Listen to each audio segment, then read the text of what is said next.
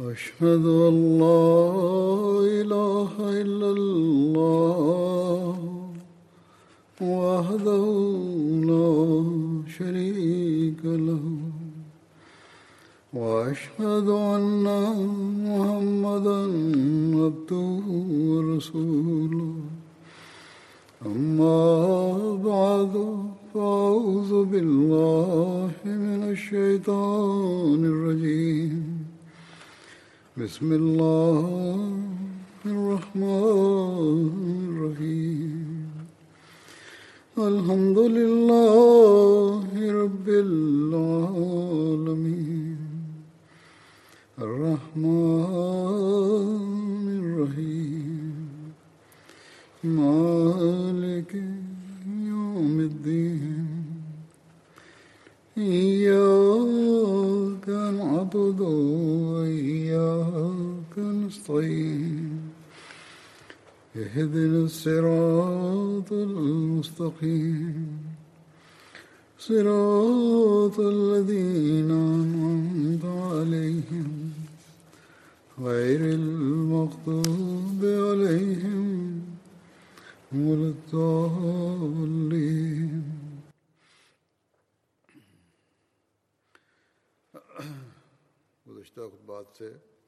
Dari beberapa khutbah yang lalu masih berlanjut tentang Hadrat Sa'ad bin Mu'ad radhiyallahu anhu. Ada sebuah kisah di perang Badar tentang penzahiran janji kesetiaan yang sudah disampaikan pada khutbah yang lalu yang mana dijelaskan juga oleh Hadrat Muslim Maud Anhu sesuai dengan gaya beliau. Beliau bersabda, adalah suatu hal yang lumrah, alami, bahwa ketika ada rasa cinta, maka seorang pecinta tidak ingin kekasihnya mengalami penderitaan dan juga tidak ingin kekasihnya ikut berperang. Bahkan dia akan berusaha sekuat tenaga supaya kekasihnya itu terhindar dari pertempuran. Begitu pula para sahabat Rasulullah juga tidak menyukai Rasulullah SAW ikut berperang. Bukan berarti para sahabat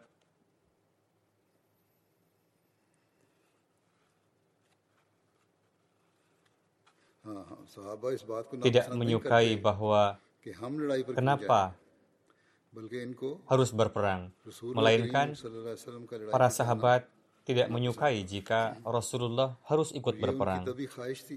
Karena ini merupakan hasrat alami mereka yang memang terdapat dalam diri setiap pecinta terhadap kekasihnya. Selain itu, kita menyaksikan terdapat cukup banyak bukti dari sejarah bahwa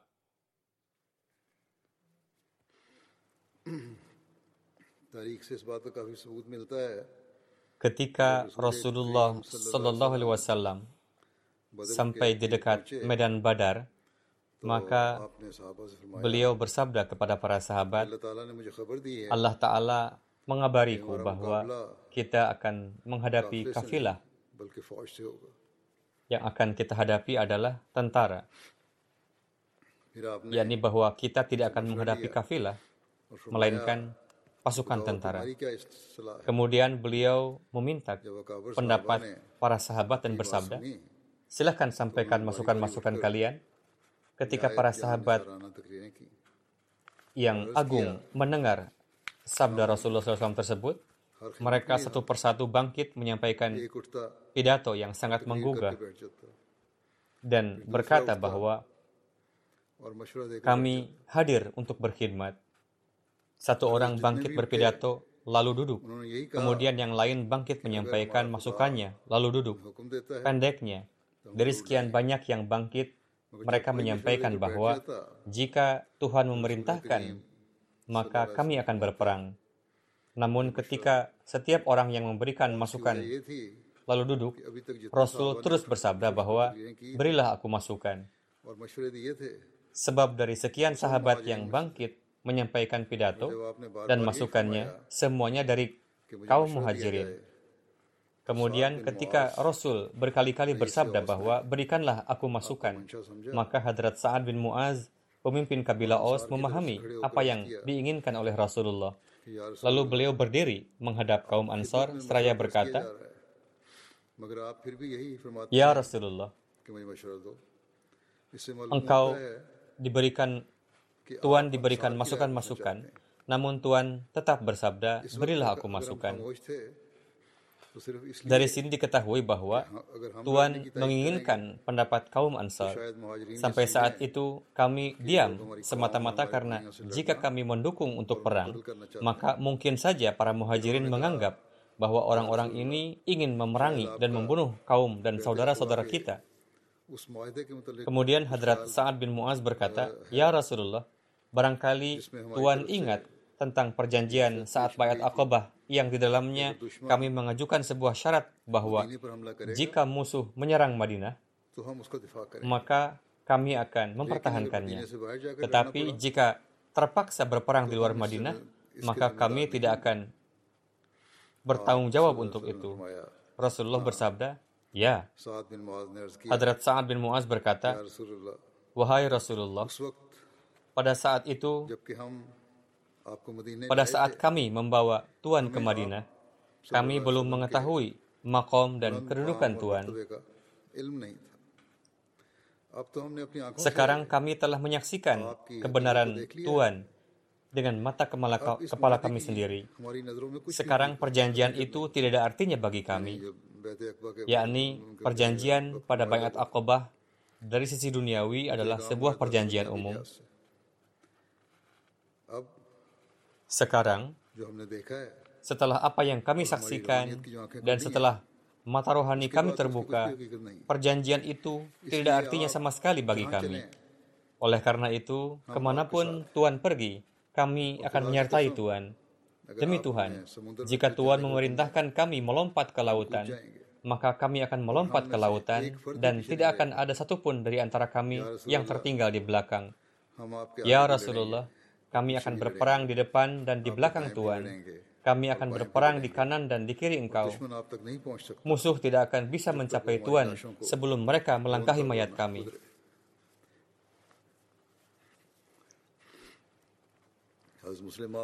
Hadrat Muslim Maud. Anhu menyampaikan tafsir surah Ar-Rad ayat 12 yang bunyinya lahu muaqibatun min baini yadaihi wa min khalfihi. Lahu muaqibatun min baini yadaihi wa min khalfihi. Yakni baginya ditetapkan pelindung di depan dan di belakangnya. Dalam menafsirkan ayat ini, Hadrat Muslim Ma'ud radhiyallahu anhu bersabda, segenap masa kenabian Rasulullah adalah bukti perlindungan yang dijanjikan Allah Ta'ala yang berfirman bahwa kami menetapkan pelindung di depan dan di belakangnya. Dengan demikian, di Mekah Muazzamah yang melindungi Rasulullah adalah para malaikat. Jika tidak, di tengah-tengah para musuh yang sedemikian rupa, bagaimana mungkin beliau bisa selamat? Ya, setelah sampai di Madinah, maka Rasul memperoleh dua jenis perlindungan, yaitu perlindungan malaikat, langit, dan malaikat bumi, yakni para sahabat. Perang Badar adalah contoh terbaik untuk perlindungan secara zahir dan batin ketika Rasulullah sampai di Madinah, maka beliau membuat perjanjian dengan penduduk Madinah bahwa jika beliau berperang di luar Madinah, maka orang-orang Madinah tidak akan dipaksa untuk membantu beliau. Pada perang Badar, Rasul meminta masukan kaum Ansar dan Muhajirin. Berkaitan dengan perang. Kaum Muhajirin berkali-kali maju dan bangkit dan maju, dan menekankan untuk berperang. Namun Rasulullah tetap saja bersabda, berilah aku masukan. Sehingga kemudian seorang Ansar Sa'ad bin Mu'az berkata, apakah yang dimaksud oleh huzur, yakni Rasulullah, adalah kami? Rasul bersabda, iya. Hadrat Muaz bersabda, memang kami telah membuat perjanjian dengan huzur bahwa jika perang diadakan di luar Madinah, maka kami tidak akan dipaksa. Kami tidak akan terpaksa untuk membantu huzur. Tapi saat itu adalah waktu yang berbeda. Sementara kami telah menyaksikan bahwa Tuhan adalah Rasul Tuhan yang benar. Maka sekarang apa perlunya masukan? Jika huzur perintahkan kami akan perintahkan, maka kami akan menceburkan kuda-kuda kami ke laut. Kami tidak akan seperti sahabat Musa alaihissalam yang berkata bahwa pergilah engkau dan Tuhan engkau berperang. Kami akan duduk menunggu di sini. Melainkan kami akan berperang di kanan, kiri, depan, dan belakang huzur. Musuh tidak akan bisa mencapai huzur sebelum melangkahi mayat kami. Hadrat Muslim Maud bersabda, orang-orang mukhlis ini adalah di antara para penjaga Rasulullah, menurut hemat saya yakni dari antara para pelindung yang ditetapkan oleh Allah Ta'ala untuk melindungi Rasulullah. Seorang sahabat berkata, saya ikut bersama dengan Rasulullah SAW dalam 13 peperangan, tapi di dalam hatiku berkali-kali muncul keinginan bahwa daripada aku ikut peperangan-peperangan itu, lebih baik aku yang mengucapkan apa yang diucapkan oleh Sa'ad bin Mu'az pada Perang Badar, yakni kalimat janji kesetiaan. Berkaitan dengan keikhlasan dan kesetiaan Hadrat Sa'ad bin Mu'az pada Perang Badar, Hadrat Mirza Bashir Ahmad radhiallahu anhu menulis dalam Sirat Khatamun Nabiyyin. Yakni tempat di mana Laskar Islam mendirikan kemah bukanlah tempat yang baik dari sisi perang. Atas itu, Hadrat Hubab bin Munzir bertanya kepada Rasulullah, apakah Tuhan memilih tempat ini berdasarkan wahyu Allah Ta'ala ataukah hanya pertimbangan strategi perang saja? Hadrat Sallallahu Alaihi Wasallam Hadrat Rasulullah bersabda, tidak ada suatu perintah Allah Ta'ala mengenai hal ini. Jika kamu ingin memberikan saran, maka sampaikanlah. Hubah berkata, menurut pendapat saya, dari segi peperangan, tempat ini tidaklah baik. Akan lebih baik jika maju ke depan dan menguasai mata air yang paling dekat dengan Quraisy. Saya mengetahui mata air tersebut airnya baik dan pada umumnya airnya mencukupi. Hadrat Rasulullah SAW menyukai usulan tersebut dan dikarenakan hingga saat itu Quraisy mendirikan kemahnya di atas bukit dan mata air tersebut kosong, maka kaum muslimin maju dan menguasai mata air tersebut. Namun sebagaimana yang diisyaratkan dalam Al-Quran, pada waktu itu, di mata air tersebut tidak terdapat banyak air dan kaum muslimin merasakan kekurangan air. Di samping itu, lembah di mana kaum muslimin berada tidaklah begitu bagus, karena di sana banyak pasir yang karenanya membuat kaki tidak berpijak dengan mantap. Setelah memiliki, setelah memilih lokasi, atas usulan Sa'ad bin Mu'az, pemimpin Aus, para sahabat menyiapkan satu tempat bernaung untuk hadrat Rasulullah SAW di satu bagian dari medan tersebut dan sambil mengikatkan tunggangan hadrat Rasulullah SAW di dekat tempat bernaung tersebut sangat berkata, Wahai Rasul, duduklah di naungan ini dan Silahkan Tuhan duduk di dalam naungan ini dan kami dengan menyebut nama Allah akan melawan musuh. Jika Allah Ta'ala memberikan kepada kami kemenangan dan ini jugalah yang kami harapkan, maka Alhamdulillah. Namun jika yang terjadi sebaiknya, maka silahkan Tuhan menunggangi kendaraan dan bagaimanapun juga Tuhan harus sampai ke Madinah. Di kemah ini telah diikatkan seekor unta yang bagus. Kemudian beliau mengatakan, pergilah tuan ke Madinah. Di sana ada sanak saudara kami yang dalam kecintaan dan keikhlasan tidak kurang dari kami. Namun dikarenakan mereka tidak beranggapan akan terjadi peperangan dalam ekspedisi ini, oleh karena itu mereka tidak ikut bersama kami. Jika mereka, jika tidak, mereka tidak akan ketinggalan. Namun ketika mereka mengetahui situasinya, mereka tidak akan segan mempertaruhkan nyawa untuk melindungi Anda. Ini adalah gejolak ketulusan Hadrat Sa'ad yang dalam setiap keadaan patut untuk dipuji. Jika tidak, apakah seorang Rasul Tuhan akan melarikan diri?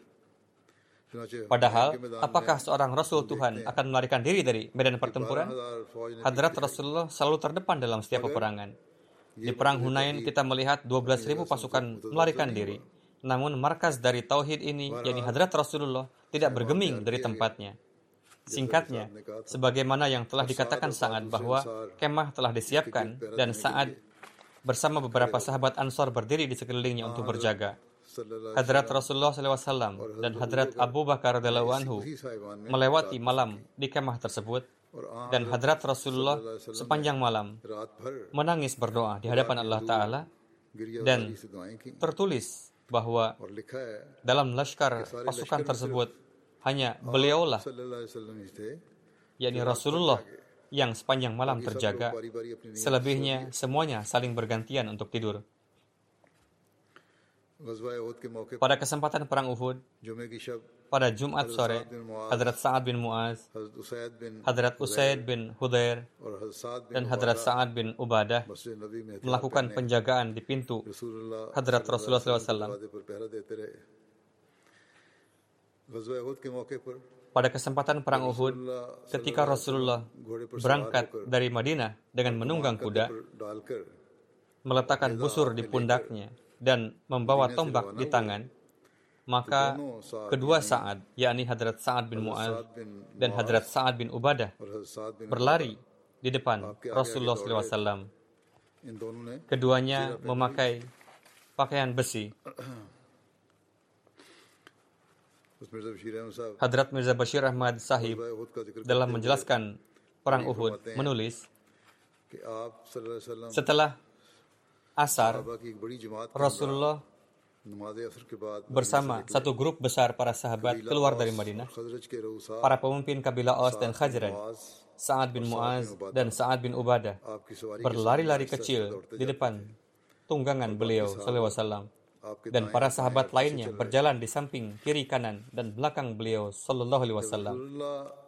Ketika Rasulullah kembali ke Madinah dari perang Uhud, dan turun dari kudanya. Rasul masuk ke rumahnya dengan bertumpu kepada Hadrat Sa'ad bin Mu'az dan Hadrat Sa'ad bin Ubadah.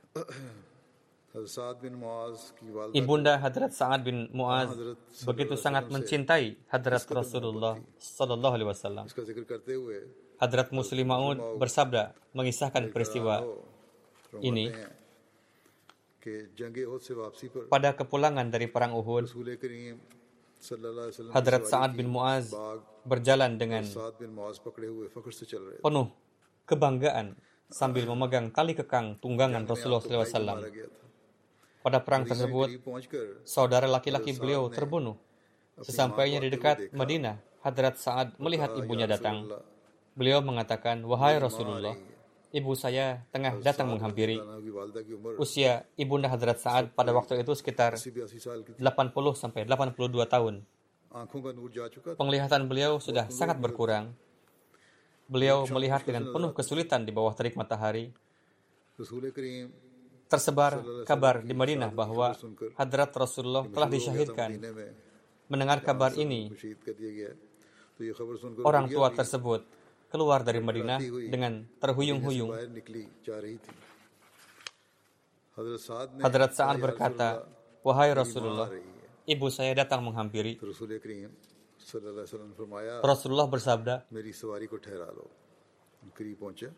Hentikanlah tungganganku.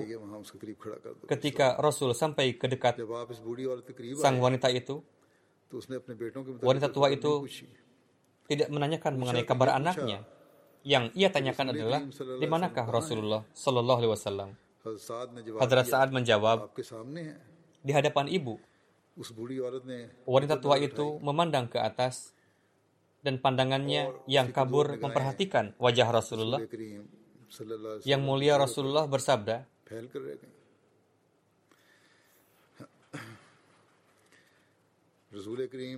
Rasul bersabda, Ibu, saya tukut berduka karena putramu yang masih muda itu telah syahid dalam perang ini. Seseorang di usia renta ketika mendengar kabar seperti ini akan hilang kesadaran.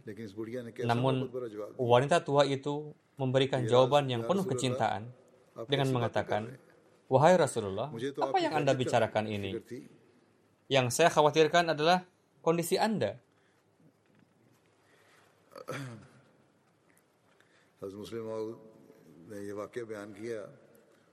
Setelah menjelaskan peristiwa ini, Hadrat Muslim Ma'ud bersabda ditujukan kepada kaum wanita Ahmadi. Sabda beliau ini untuk menarik perhatian para wanita Ahmadi terhadap kewajiban bertablik. Beliau bersabda, inilah para wanita yang dalam penyebaran dan tablik Islam bahu-membahu bersama kaum pria. Dan inilah para wanita yang dunia Islam bangga akan pengorbanan-pengorbanan mereka.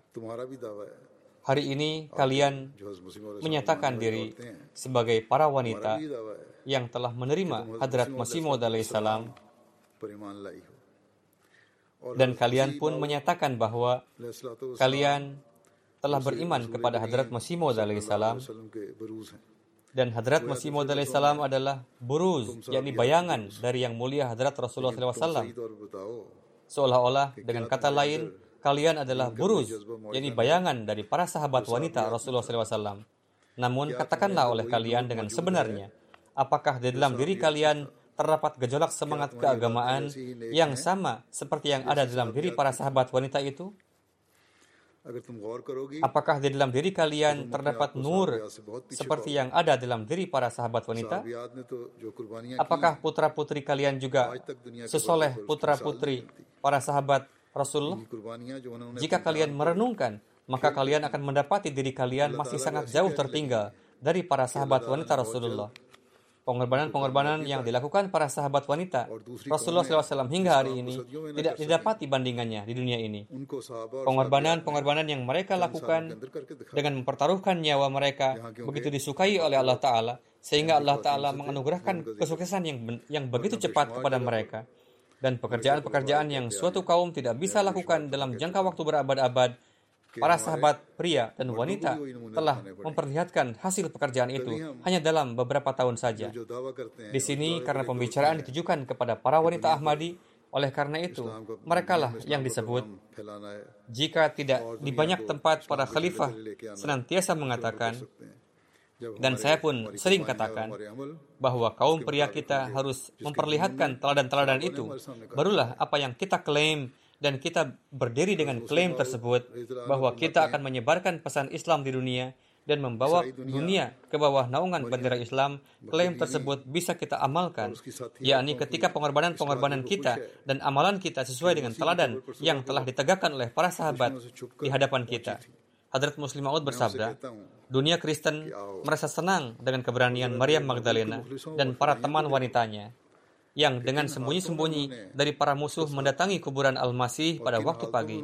Saya mengatakan kepada mereka, Marilah, lihat sejenak orang-orang yang mukhlis dan berkorban untuk kekasih saya. Dalam kondisi-kondisi seperti apa saja mereka menyertainya, dan dalam situasi-situasi apa saja mereka meninggikan bendera ketauhidan. Contoh pengorbanan semacam ini lainnya didapati dalam sejarah ketika Rasulullah memakamkan para syuhada lalu kembali ke Madinah. Kemudian beliau Radul anhu kembali memberikan contoh ibunda Hadrat Sa'ad bin Muaz ini pada satu kesempatan lainnya bahwa setelah memakamkan para syuhada Rasulullah kembali ke Madinah lalu para wanita dan anak-anak keluar dari kota untuk menyambut beliau. Tali kekang unta yang mulia Rasulullah SAW dipegang oleh pemimpin Madinah Sa'ad bin Mu'az. Dan dengan bangga beliau berlari di depan. Mungkin beliau mengatakan kepada dunia bahwa kalian lihat, kami telah membawa pulang Rasulullah ke rumah dengan selamat. Di pinggir kota, beliau mendapati ibu, ibundanya yang sudah rentak dan penglihatannya sudah lemah datang menghampiri. Di Uhud, Amru bin Muaz yang merupakan salah seorang putranya telah terbunuh. Melihat ibundanya, Sa'ad bin Muaz berkata, Wahai Rasul, ibu-ibu saya datang menghampiri. Rasulullah bersabda, biarkan beliau datang dengan keberkatan-keberkatan Allah Ta'ala. Wanita tua itu maju dan dengan penglihatannya yang lemah dan kosong melihat ke sana kemari mencari sosok Rasulullah SAW. Akhirnya, ia mengenali wajah Rasulullah dan merasa senang. Rasulullah bersabda, Ibu, saya turut berduka cita atas syahidnya putramu. Wanita yang saleh itu mengatakan, Huzur, ketika saya melihat Anda dalam kondisi selamat, saya merasa seperti memanggang musibah itu, lalu memakannya.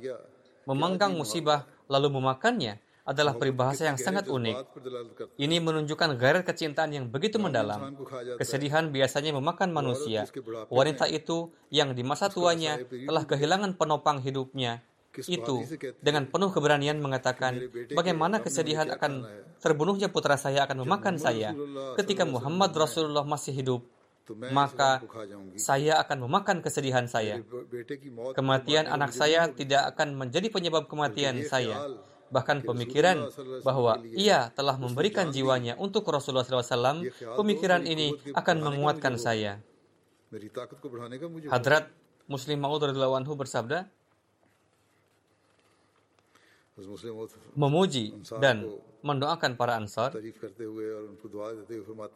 beliau bersabda, Wahai ansar, aku korbankan jiwaku untuk kalian. Kalian telah meraih begitu banyak pahala. Ka'ab bin Ashraf yang dengan tipu dayanya ingin menyebarkan kedengkian dan permusuhan terhadap Islam sehingga hadrat Rasulullah SAW memutuskan hukuman mati atas upaya pembunuhannya terhadap hadrat Rasulullah SAW. Pada peristiwa itu pun, pendapat Hadrat Sa'ad bin Muaz sebagai pemimpin kabilah dan pemimpin Ansar disertakan.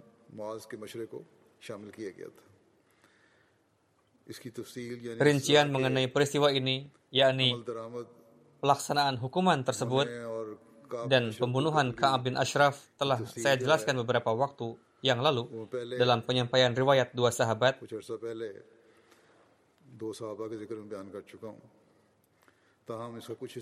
Meskipun demikian, saya akan sampaikan satu bagiannya pada kesempatan ini yang kaitannya dengan Hadrat Sa'ad bin Mu'az.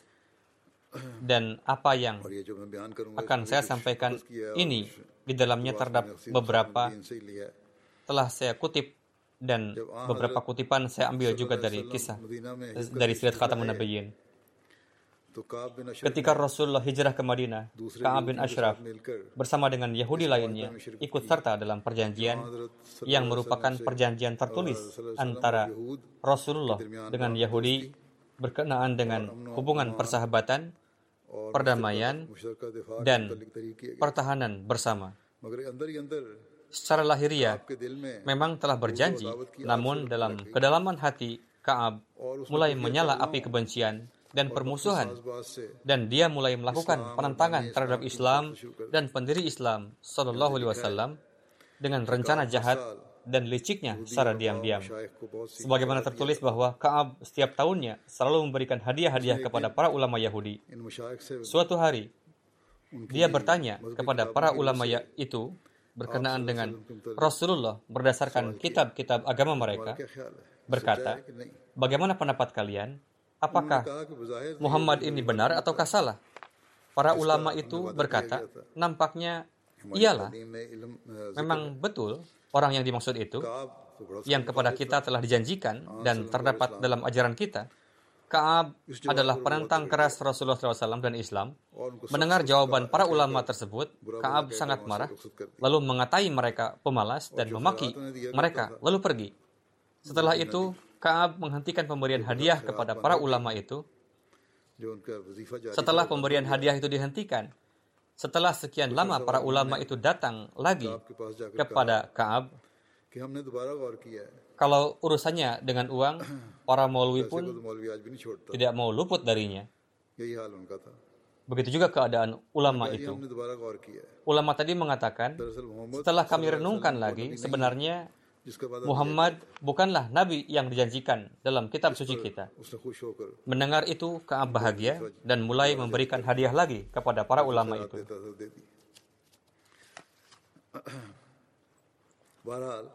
Alhasil, itu adalah perkara biasa, yakni ia sudah menyertakan para ulama besertanya. Namun yang berbahaya adalah setelah perang Badar, ia telah menciptakan kekacauan dan kerusuhan.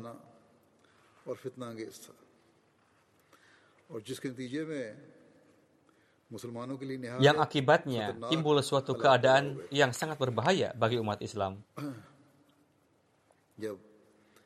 Namun, ketika pada Perang Badar, umat Muslim mendapatkan kemenangan yang mana di luar dugaan mereka, dan banyak para pembesar Quraisy yang terbunuh di dalamnya, maka Kaab faham bahwa sekarang agama baru ini, yakni Islam, tampak tidak akan hilang begitu saja.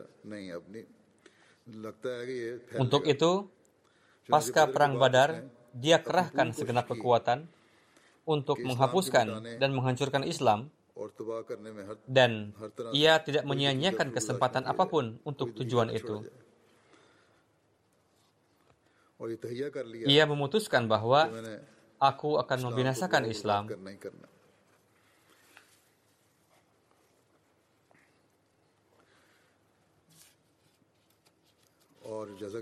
Seperti yang telah saya katakan, setelah kemenangan umat muslim pada perang Badar, Ka'ab semakin murka. Setelah itu ia segera mempersiapkan perjalanan untuk pergi ke Mekah.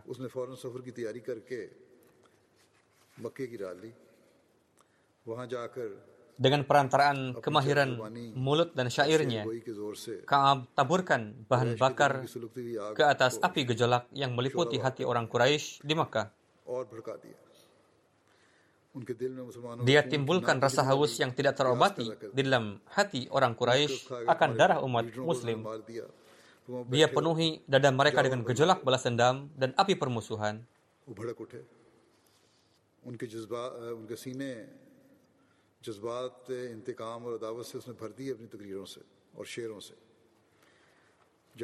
Dan ketika disebabkan provokasi Kaab, emosi bangsa Quraisy sudah sangat memuncak. Maka Kaab memanggil mereka ke Kaabah, lalu mengambil sumpah janji dari mereka sambil memegangkan kain tirai Kaabah dengan mengatakan, sebelum kami dapat membinasakan Islam dan pendirinya dari bumi ini, kami tidak akan bisa tenang. Setelah membangkitkan gejolak api dendam di Mekah, Lalu orang jahat itu, yakni Ka'ab, menuju ke kabilah-kabilah lainnya untuk memprovokasi kaum demi kaum demi memusuhi Islam. Kemudian ketika dia telah kembali ke Madinah, dia ungkapkan syair provokatif yang sangat kotor. Dan dengan cara yang jahat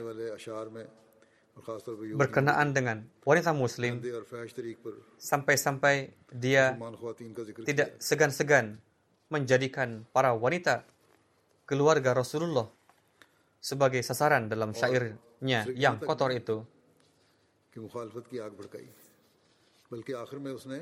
Hal ini membuat syair-syair itu terkenal di seluruh negeri. Pada akhirnya, dia yakni Kaab, membuat rencana untuk membunuh Rasulullah SAW. Dia membuat taktik membunuh Rasulullah SAW melalui beberapa pemuda dengan cara mengundang Rasulullah ke rumahnya, beralasan undangan, dan lain sebagainya. Namun dengan karunia Allah Ta'ala, rencana jahatnya itu diketahui sehingga tidak berhasil. Ketika sudah sekian banyak pelanggaran yang dilakukan Kaab, yakni melanggar perjanjian, pemberontakan, menyulut peperangan, menimbulkan kekacauan, kejahatan, dan pembunuhan berencana, serta buktinya sudah sangat jelas,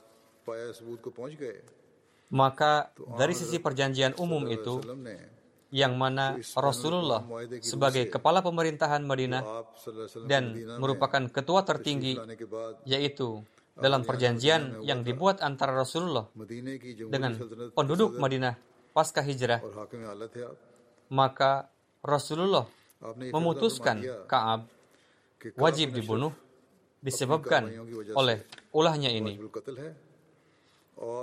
Lalu Rasulullah memerintahkan beberapa sahabat untuk mengeksekusinya.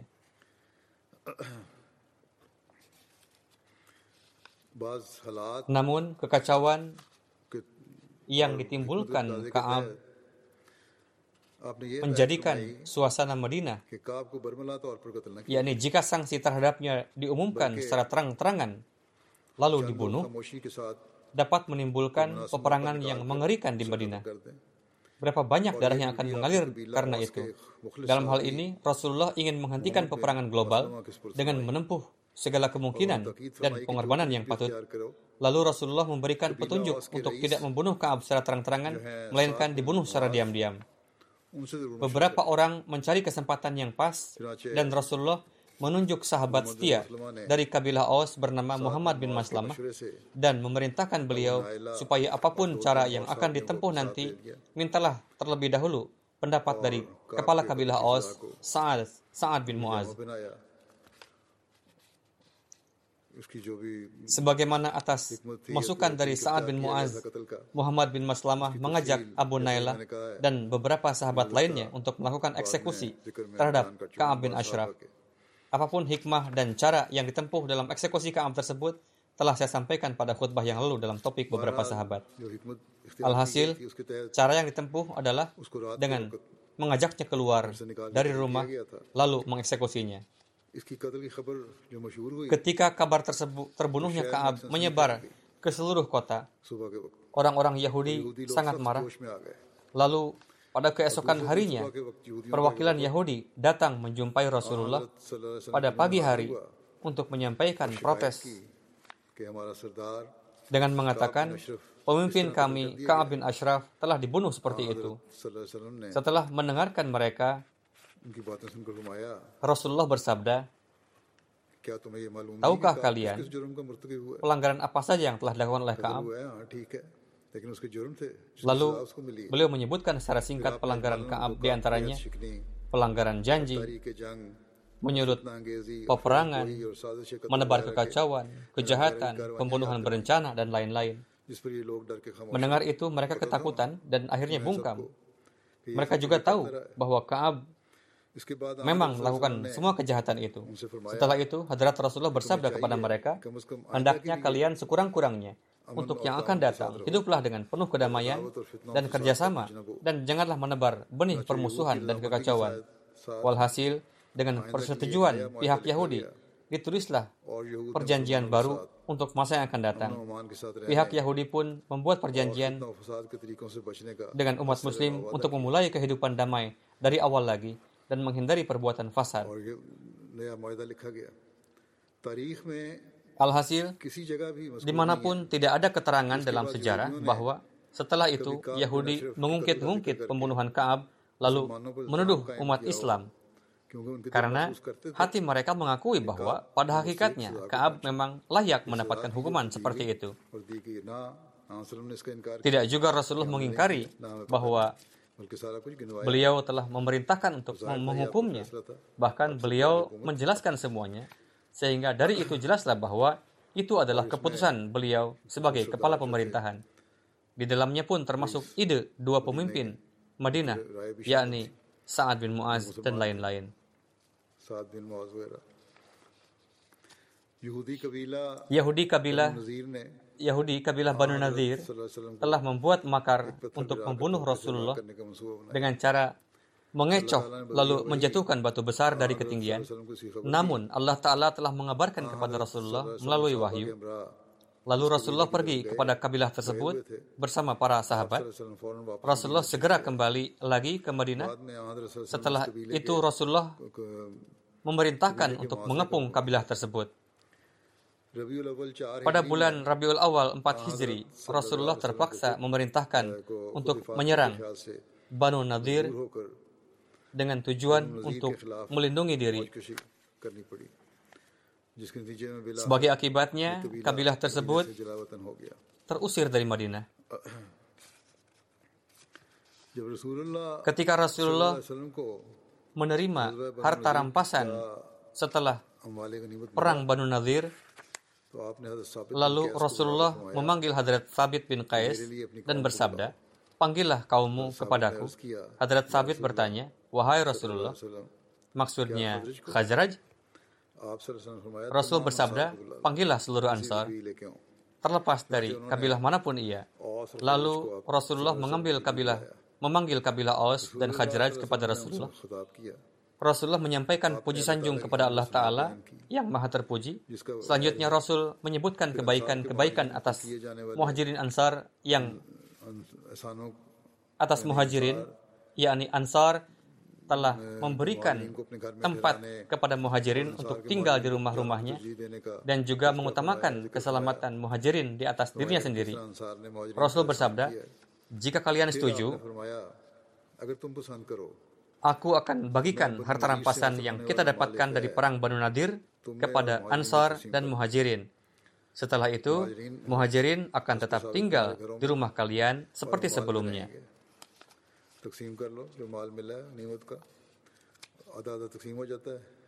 Bagikanlah setengah-setengah. Namun bagaimana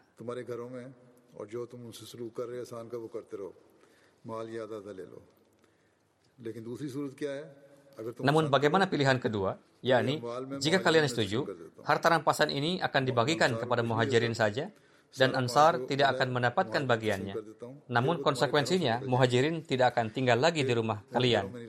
Mereka akan mengatur sendiri untuk tempat tinggalnya. Setelah itu Hadrat Sa'ad bin Ubadah dan Hadrat Sa'ad bin Mu'az bermusyawarah.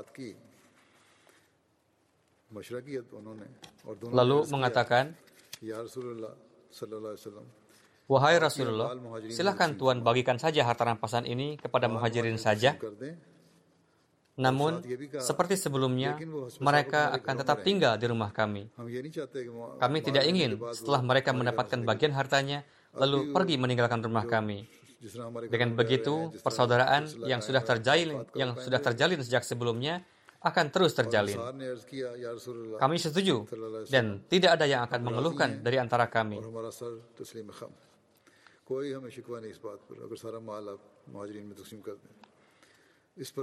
Lalu Rasulullah bersabda, Ya Tuhan, turunkanlah rahmat kepada Ansar dan keturunannya.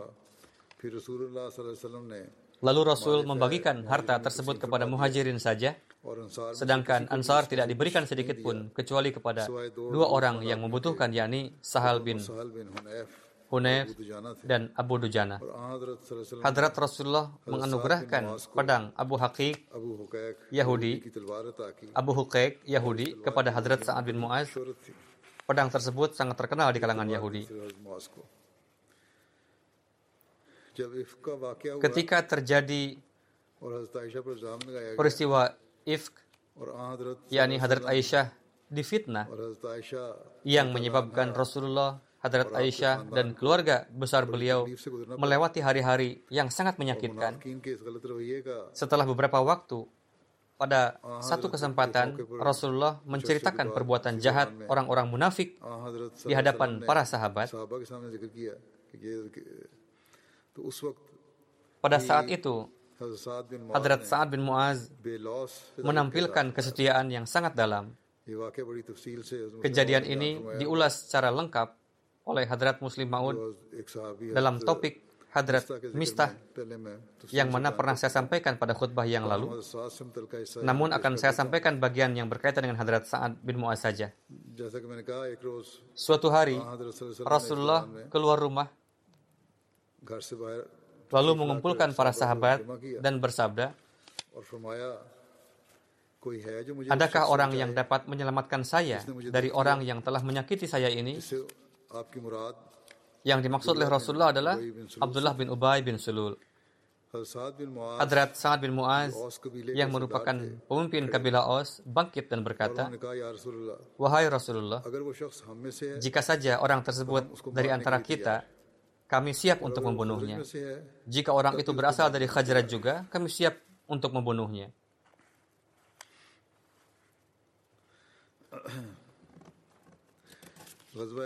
Ketika perang Khandak, Abu Sufyan mengutus pemimpin Banu Nadir Hui kepada pemimpin Banu Quraidah Ka'ab bin Aswad untuk mengatakan, akhirilah perjanjian yang telah dilakukan dengan umat muslim, namun jika menolak, iming-imingi dengan janji palsu dan yakin dan meyakinkan akan kehancuran umat muslim dan akhirnya menyetujui Bahkan ia iya juga setuju bahwa mereka akan menjadi mereka akan memberi dukungan kepada kufar Mekah. Dalam menjelaskan peristiwa tersebut, Hadrat Mirza Bashir Ahmad menulis dalam buku Sirat Khatamun Nabiyyin, ketika Rasulullah mengetahui pemberontakan Banu Quraidah yang sangat berbahaya, pertama-tama Rasulullah mengutus Zubair bin Al-Awwam beberapa kali secara diam-diam untuk mengetahui keadaan. Selanjutnya, secara resmi mengutus pemimpin kabilah Aus dan Khazraj, Sa'ad bin Mu'az dan Sa'ad bin Ubadah, dan juga beberapa sahabat terkemuka lainnya ke Banu Quraidah, lalu memerintahkan mereka, jika ada kabar yang sensitif, janganlah menyampaikan secara terang-terangan sepulangnya, melainkan sampaikanlah dengan isyarah, supaya tidak menimbulkan kegelisahan di kalangan orang-orang. Ketika mereka sampai di area Banu Quraidah dan pergi menjumpai Ka'ab bin Aswad, namun ia menemui perwakilan Muslim dengan sikap yang sombong. Dan setelah kedua saat, yakni Sa'ad bin Ubadah dan Sa'ad bin Mu'az menyinggung mengenai perjanjian, ia dan orang-orang kabilahnya marah dan berkata, Pergilah kalian tidak ada perjanjian antara kami dengan Muhammad.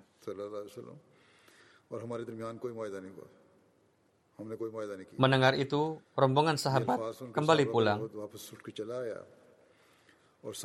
Kedua saat tersebut menemui Rasulullah dan mengabarkan kepada beliau dengan cara yang pantas.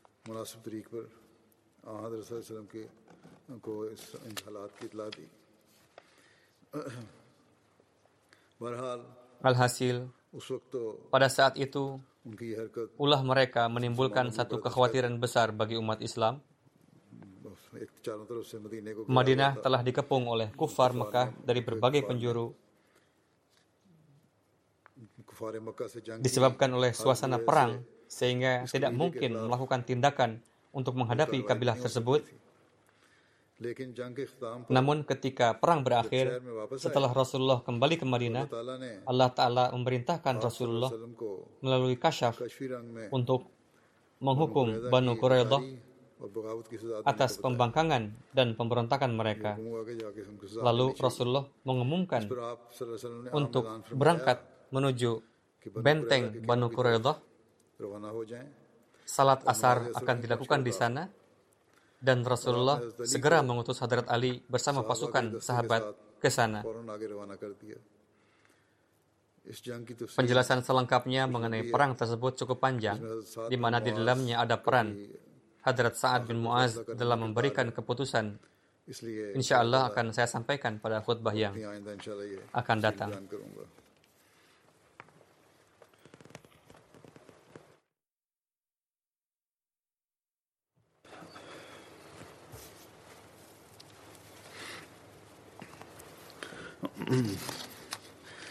الحمد لله الحمد لله نحمده ونستعينه ونستغفره ونؤمن به ونتوكل عليه. ونعوذ بالله من شرور أنفسنا ومن سيئات أعمالنا. من يهده الله فلا مضل له ومن يضلله فلا هادي له. ونشهد أن لا إله إلا الله ونشهد أن محمدا عبده ورسوله. عباد الله رحمكم الله. إن الله يأمر بالعدل والإحسان وإيتاء ذي القربى وينهى عن الفحشاء والمنكر والبغي يعظكم لعلكم تذكرون اذكروا الله يذكركم وادعوه يستجب لكم ولذكر الله أكبر.